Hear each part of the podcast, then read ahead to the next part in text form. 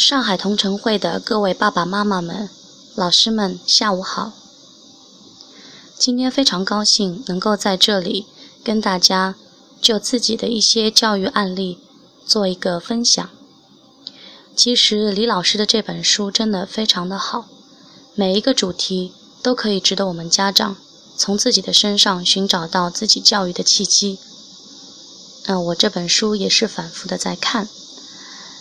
嗯，今天我要跟大家分享的一个主题就是问题就是机遇，是在书上的第一百八十七页。嗯，这个主题的第一段话，我觉得还是非常有意义的。就是当孩子出现问题的时候，我们很多家长，包括我自己，首先第一个想法就是烦。然而李老师的观点是。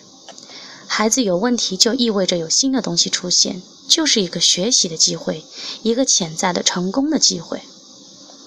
所以，当我们如果能够把看问题的角度转变到这样的一个嗯方面的话，也许我们就会收获到我们之前从来没有收获到的。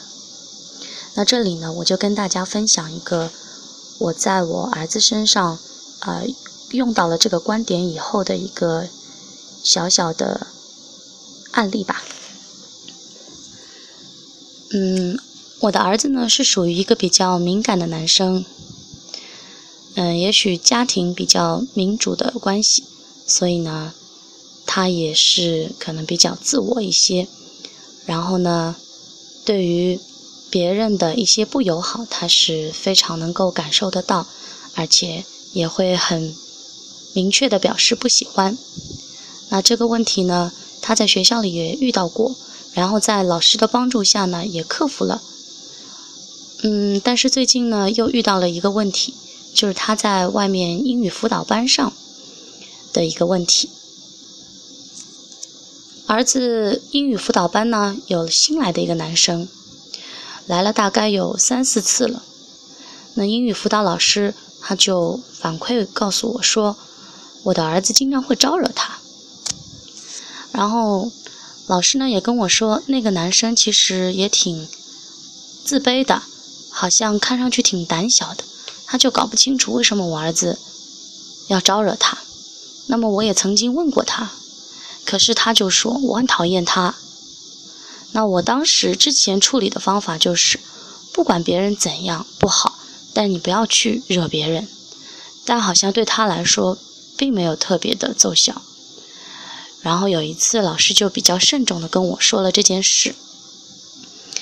他又跟我说了，然后他说能不能再帮我问一下，到底那个男生有哪里地方做的不够好，他才会这样？那我也非常感谢老师，非常中肯的跟我说，他并没有去指责我的儿子。那我呢，也没有受到老师的那种情绪的干扰，我也比较。平静了。如果说老师告状的话，我可能也会有焦虑。那我就很平静的跟他说：“我说，嗯，我感觉你现在也大了，表达能力、沟通能力也强了。那老师今天老师跟又跟我说到了，他说他一直不知道你哪里讨厌他了，他也非常困惑。你能说说吗？那我就是改变了之前说一定要。”跟他说啊，你不管人家怎样，你不能惹他。那我先转变了一个角度，让他能够说说。那儿子看到我那么诚恳，我也没有说教，那他就终于说了。他说的时候非常的啊，有有那个情绪。他说是他挑衅我，然后还告诉我他可能做了一些挑衅他的动作啊，或者一些眼神。因为我之前也讲，我儿子比较敏感，所以这些动作或者眼神眼神就刺激到他了。那如果以前的话，我肯定就会说，那他挑衅你，你就可以反击他了，对吧？可能我又要去说教。那我我也知道，我也经历过。我如果说教的话，我儿子肯定根本就不会理会我，因为他觉得我讲的是没有道理的。所以呢。我还是冷静下来，我想尝试从一个理解他的角度去跟他对话。那我就说，让我想想，被人挑衅肯定感觉很不好，这让人感觉到不被重视。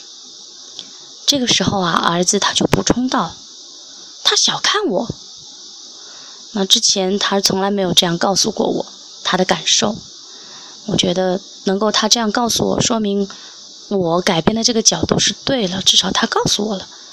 那我就说，我就继续说，嗯，小看你真不好受，就像是我还没有说出来，他又补充到说，他歧视我。那我又说，哦，那这样的感觉真的是很不好。其实呢，你的能力还是很强的，对吧？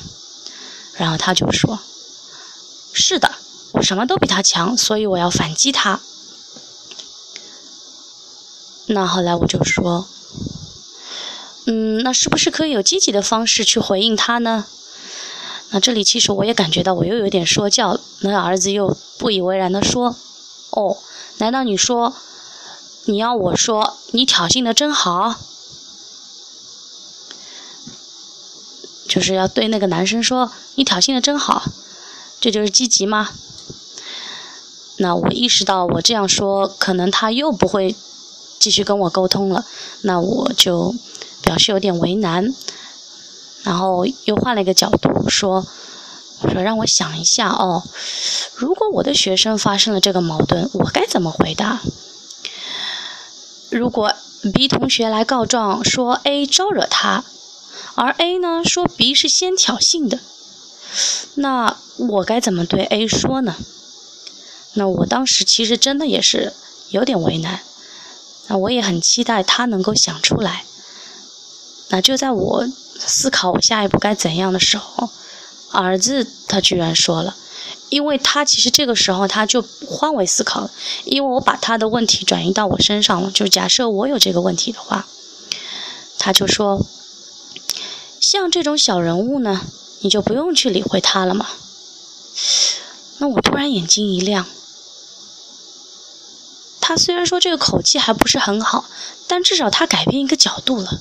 他不再纠缠着别人要挑衅他，然后他怎么去反击了。那我就觉得他突然能改变这个角度，我真的是很激动。那我眼睛一亮，我就看着他，他也眼睛一亮，突然想明白了，就觉得好像。他之前钻到一个死胡同了，就是你打我，我也要打你，就是以牙还牙那种。哎，现在他突然觉得，哎，好像是可以换一个角度的哦。然后他继续就说：“妈妈，我想起来有一个故事。”他就开始跟我讲故事了。他说，有一个富翁小时候和别人吵架，实在受不了了，就绕着他的土地跑，一边跑一边说：“我现在土地这么少。”我应该赶紧努力，哪有空去跟别人吵啊？那等他老了以后呢？和别人吵架的时候，他还是绕着土地的跑。那那个时候说，我现在已经有那么多土地了，我更不需要去跟别人吵了。那我当时听得入了神了，因为这个故事我也是第一次听。其实这个故事就告诉大家，我们还有很多。我们值得关注的其他的事情，没有必要去为了一些芝麻绿豆的事情去去钻自己的牛角尖。那我就觉得我的儿子居然，他一个能记住这个故事，他从来没有跟我讲过，而且居然他把这个故事放在当下这个这个问题上，我觉得是太恰如其分了。我就很高兴的对他说：“哇，你真的。”一下子长大了，你心里的房子又变大了，看问题的角度又多了一个角度了，想通的感觉真的很好啊！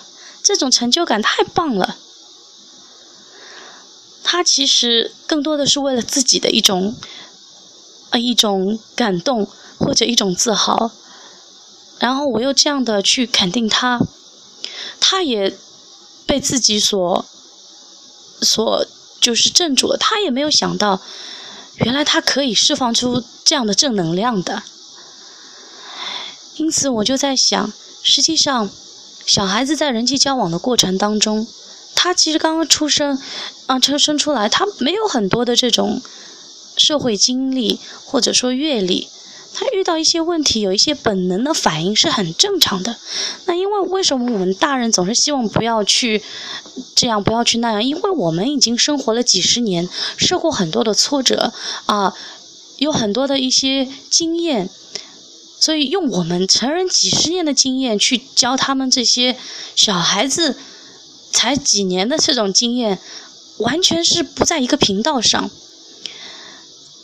因此，去说教肯定是错误的方向。但怎么去积极的引导他，我觉得还是要放下我们家长的一些啊经验，一些啊一种高姿态。能够低下身去跟孩子站在同一个角度去看待问题，然后帮助他自己去发现问题，然后慢慢的去引导他解决自己的问题。那我相信这件事情对他来说也不可能说他以后的人际关系就变得非常的好，但是这件事情教会他，原来遇到问题是可以换一个角度的，就他自己去想出来了，嗯。那以后再遇到同样的问题的时候，他可能就多一个角度，可能就多一条路了。嗯，所以我就是说，从这件案例上，我能感觉到，就是所有的问题都是机遇。那只要我们家长把握好机遇的话，每一次都给孩子注入一些正能量，也许一次你看不到他有什么反应，这。这可能就像加油一样，你可能加一点油，你看不到，但是这个油箱它在慢慢的累积。当这个油箱累积到一定程度满了的时候，它就可以启动了。所以，相信我们每个家长，如果把握好这个问题的成长的机会的话，那我们每个人说的话、做的事都在给他加油，而不是给他减油。那么，可能孩子成长的。这个速度或者说程度，将来就会令我们刮目相看。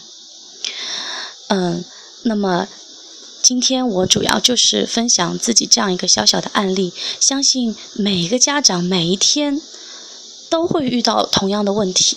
那我们也尝试改变一个角度，从嗯看孩子他是一个成长的一个角度去思考，也许。